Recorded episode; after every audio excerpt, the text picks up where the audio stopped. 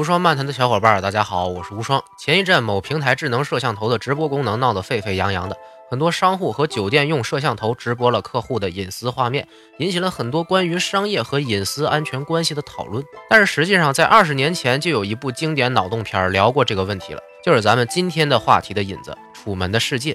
咱们先说说剧情。楚门是一个阳光开朗的上班族，有一个漂亮老婆和轻松的工作，每个邻居朋友都很喜欢他。在这个叫做海上天堂的城市里，似乎一切都那么美好。但是在楚门上学的时候，发生了一件让他觉得很奇怪的事儿：一个和他互相看对眼的美女同学 Lauren 被莫名其妙的禁止接近楚门，甚至后来还被强行带走离开。临别前，女孩告诉他自己的真名叫做西尔维亚，而楚门所知道的一切都是假的。楚门记住了带走女孩的人说要把女孩带去斐济，于是，在之后一直查询斐济是否有一个名叫西尔维亚的女孩，然而查无此人。不死心的楚门想要亲自去斐济，但是一个月内的航班却莫名其妙的全部排满。楚门想要坐大巴车去芝加哥，司机却莫名其妙的把车弄出了故障。身边的人有时候还会拿着一些日用品，不知道对着什么地方说些莫名其妙的话。楚门终于开始注意到，不管自己怎么作死，似乎都会平安无事，而所有人好像都以自己为中心在进行着相关的活动，并且阻止楚门前往海上天堂以外的地方，仿佛这个世界以外还有一个楚门不知道的更大的世界。楚门唯一的弱点就是怕水，原因是小时候楚门和父亲出海时遇到了海难，父亲被海水淹没了，所以楚门从那以后就开始恐水，再也没有出过海，甚至连海上大桥都不敢过。为了再次验证自己的想法，楚门强迫老婆和自己开车前往城市外面，让老婆替自己开过海上的大桥，但仍然被莫名其妙的拦下抓住，并且送回了家。楚门激动的行为吓坏了老婆，这时楚门的好友出现，稳定住了局面，并且给他带来了一个惊人的消息。二十年前失踪的父亲没有死，而且回来了。楚门和父亲热烈的痛哭拥抱，看起来是那么的美好。的确，看起来很美好，因为有几十亿人都在看着这感人的一幕，甚至流泪欢呼。实际上，楚门所有的生活都通过各种摄像头在全球直播。他的人生实际上就是一个叫做《楚门秀》的大热门真人秀节目。节目导演克里斯托弗在三十年前以公司的名义收养了一个早产孤儿，也就是楚门。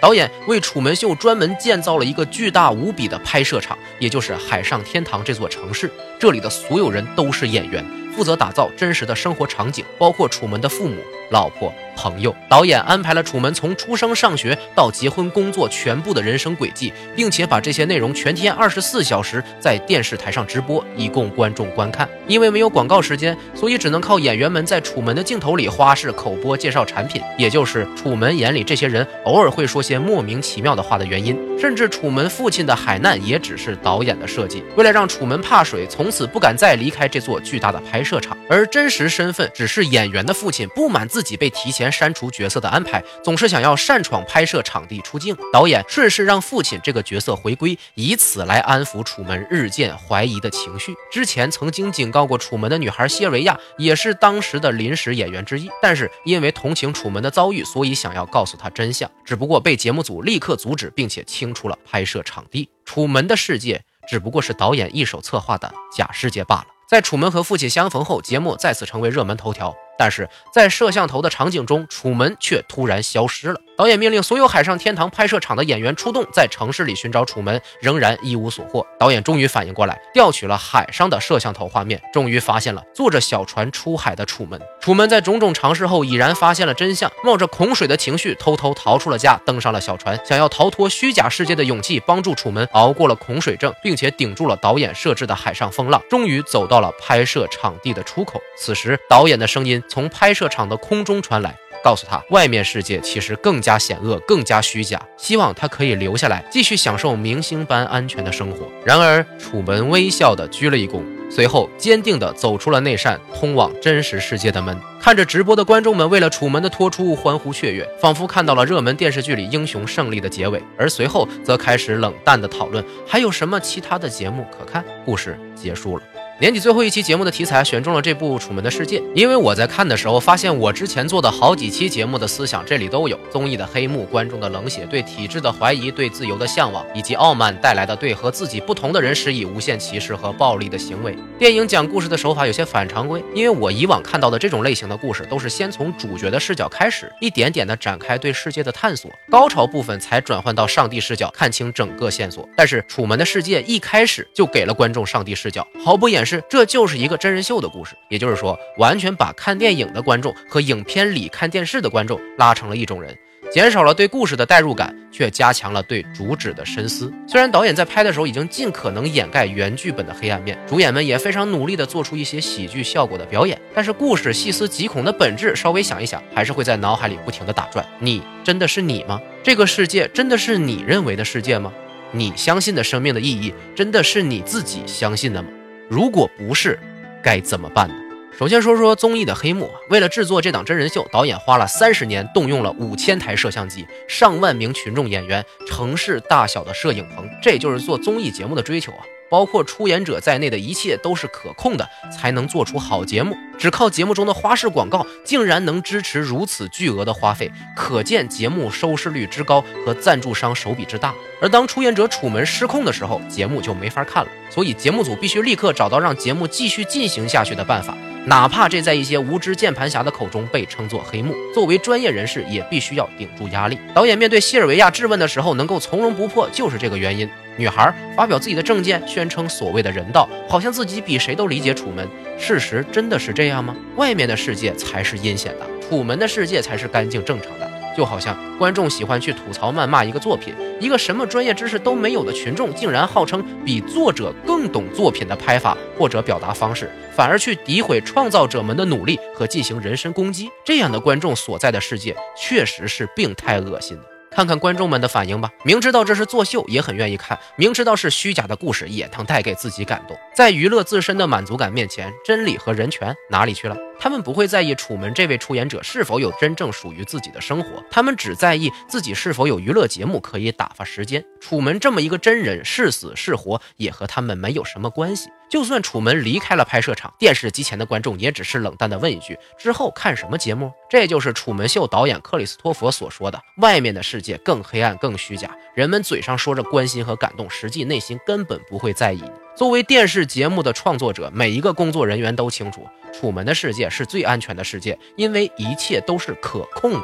但是外面的世界，多亏了这些或而冷淡，或而充满戾气的群众们，更加不适合楚门生存。因为这些观众们愿意心安理得地提供收视率，这种蔑视楚门生命的节目才会诞生，并且延续三十年，来用某些人最爱聊的善恶来判断谁才是恶的本源呢？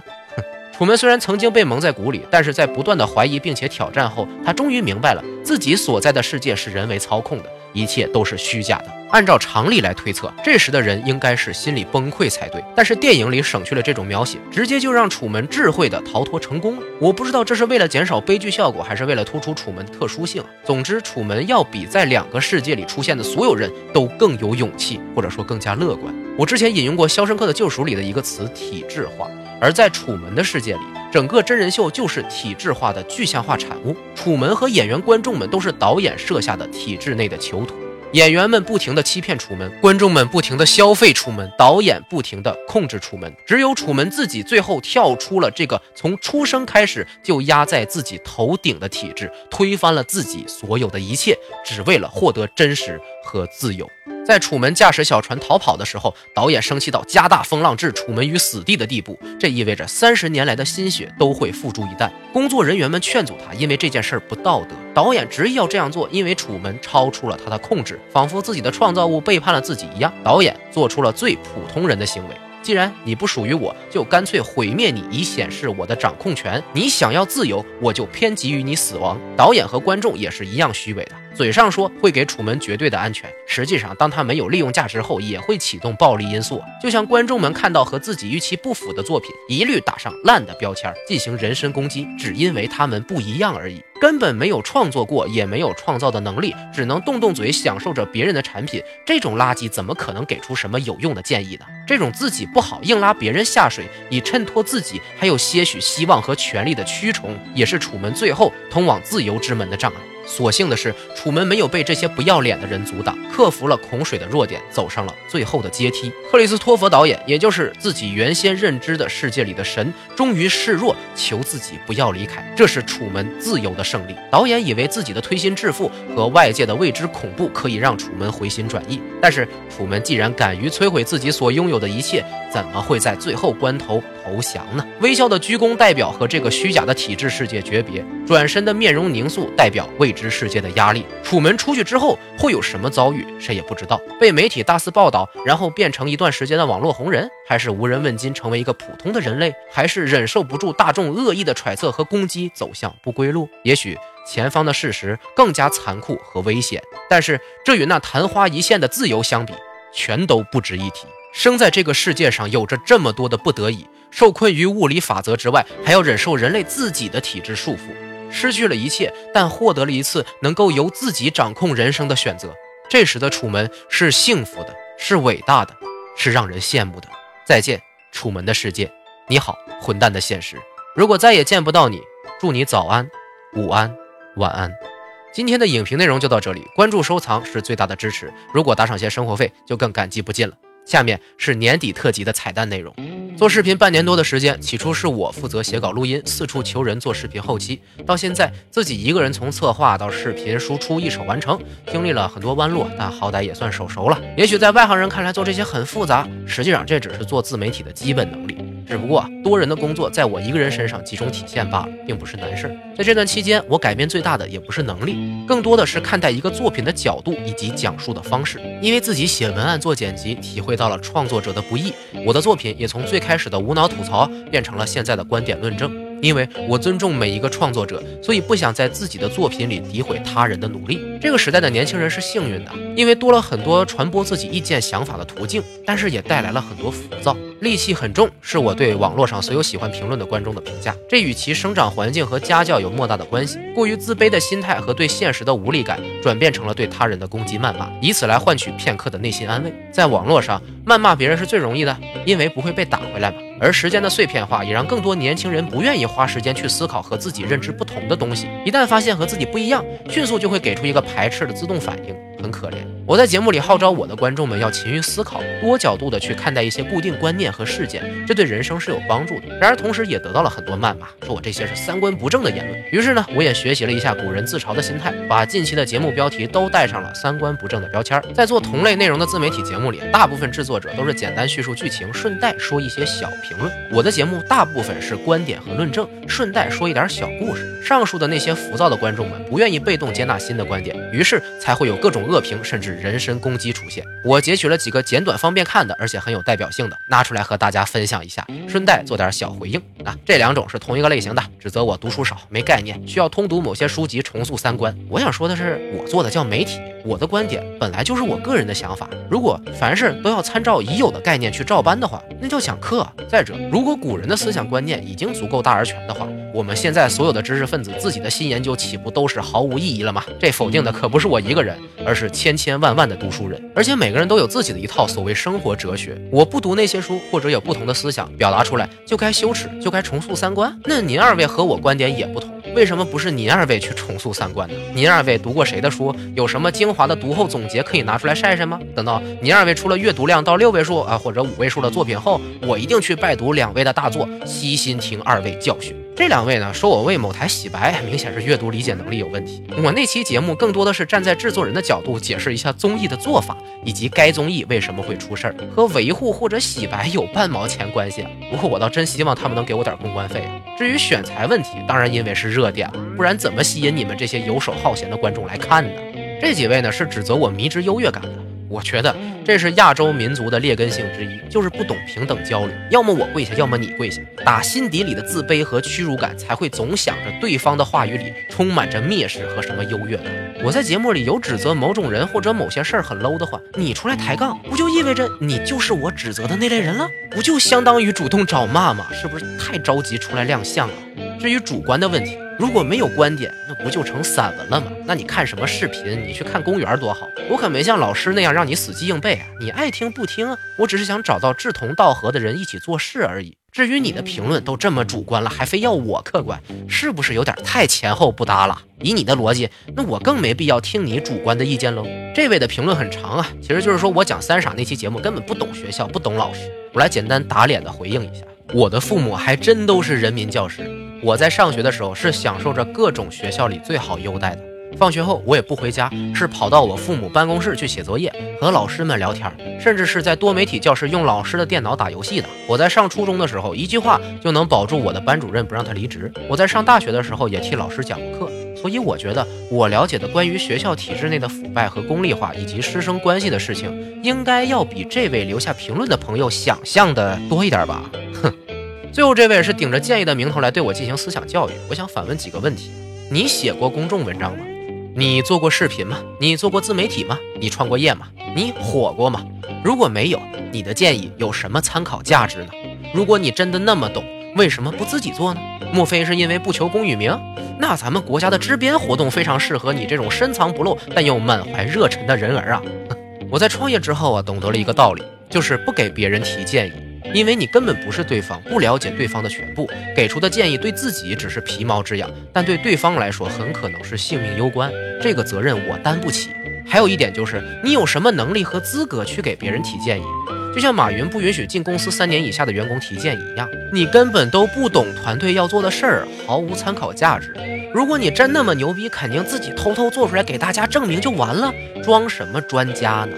以上这几类人啊，都属于盲人摸象，看到我节目的一点边边角角，就开始主观臆断的把我整个人分类到某某区域和某某主义了，浮躁的要命，可怜的至极。我哪有什么阵营和什么主义啊，实在高抬我了。我本想和所有人平等交流，但也不排斥以暴制暴。既然以你们几位为代表的人觉得我瞧不起你们，那么我这次确实很瞧不起你们。这次能上节目当反面素材，就是你们最光辉的时刻了。以后这种无参考价值的评论只会被直接无视掉。我们这种实心实意的创作者没有功夫到其他人那里评论，更不要提会花时间去评论那些自己不喜欢的作品了。到人家地盘上去骂人，非常没水准、没素质。如果你真觉得讨厌谁，自己写个博客、做个视频出去传播，站在鄙视链的顶端多好。非得跑出来到你讨厌的人下面去现眼，还帮助提升我的数据，这多不划算呢！我一向秉承自己做到了再去要求别人，所以如果是大神级别的人物前来赐教，我感激不尽。当然了，我也要感谢一下一直以来给我留下正向评论的朋友们，希望咱们继续共勉，做一个有着足够自信和资本的高等人士。之前向粉丝们征集过最喜欢我的哪期节目，大部分都是模仿游戏三个傻瓜过来的，也有少数更早一点从硅谷系列和红辣椒就开始支持我的，对此我十分感动。说一下我自己最喜欢的几期吧，和观众的喜好确实不同。我最喜欢的几期分别是《肖申克的救赎》《辛德勒名单》《暗杀教室》《华尔街之狼》PK，因为这几期节目是我把心底里觉得值得讨论的一些话题拿出来给大家分享。可惜被标题和喷子们浪费了传播效果。我再次声明一下，我所有的节目话题不是强行灌输观点，而是寻找相似上进的人。也就是说，懂的人自然懂，喜欢的人自然就会喜欢。你不认可或者不喜欢，直接走就行。没想强行把你拉起来，所以如果是没看过这几期的朋友们，希望你们可以去看看。如果是愿意骂人的 low 逼，那就当无偿成为我的水军吧。过去这半年里啊，最近一个月的涨幅要比之前大很多。我想这和前期的坚持和积累有很大关系。因为一直是独自原创文案和视频啊，所以一周只能做到二到四个。而且啊，和其他做剧情视频的制作人不一样的是，我每次文案花的时间就有五到十个小时，更像准备一篇演讲。所以做一期视频的时间会更长一点，同时因为更注重文案，在视频的剪辑上也难免会出现些纰漏。一个人的精力和能力确实有限，那但这不应该成为借口啊！以后我也会更加注意整个视频画面的观感。之前的节目里也因为凭借个人记忆叙述会有一些错误。好比漫谈 MTV 颁奖那期节目里，关于 Logic 的歌曲介绍就有不对的地方。我的美国朋友和我指出，哎，那个电话并不是解决自杀问题的热线，而是所有遇到包括歧视啊、暴力啊等等麻烦的时候都可以拨打寻求帮助的电话。所以，如果有这种类似的硬性错误，我也会和观众朋友们道歉，也希望大家以后多多监督，帮助我提升节目质量，为各位做出更优质有用的作品。在新的一年里，我仍然会继续努力，不停的保持每天进步的状态。除了看书健身、做更好的节目以外，也希望能够有更多的金主给予支持。我也在不停的谋求更多更好的话题和形式，希望不久的将来可以给更多人带来价值。今天内容就到这里，祝愿大家新年快乐，遇到对的人，做到对的事儿，咱们明年再见。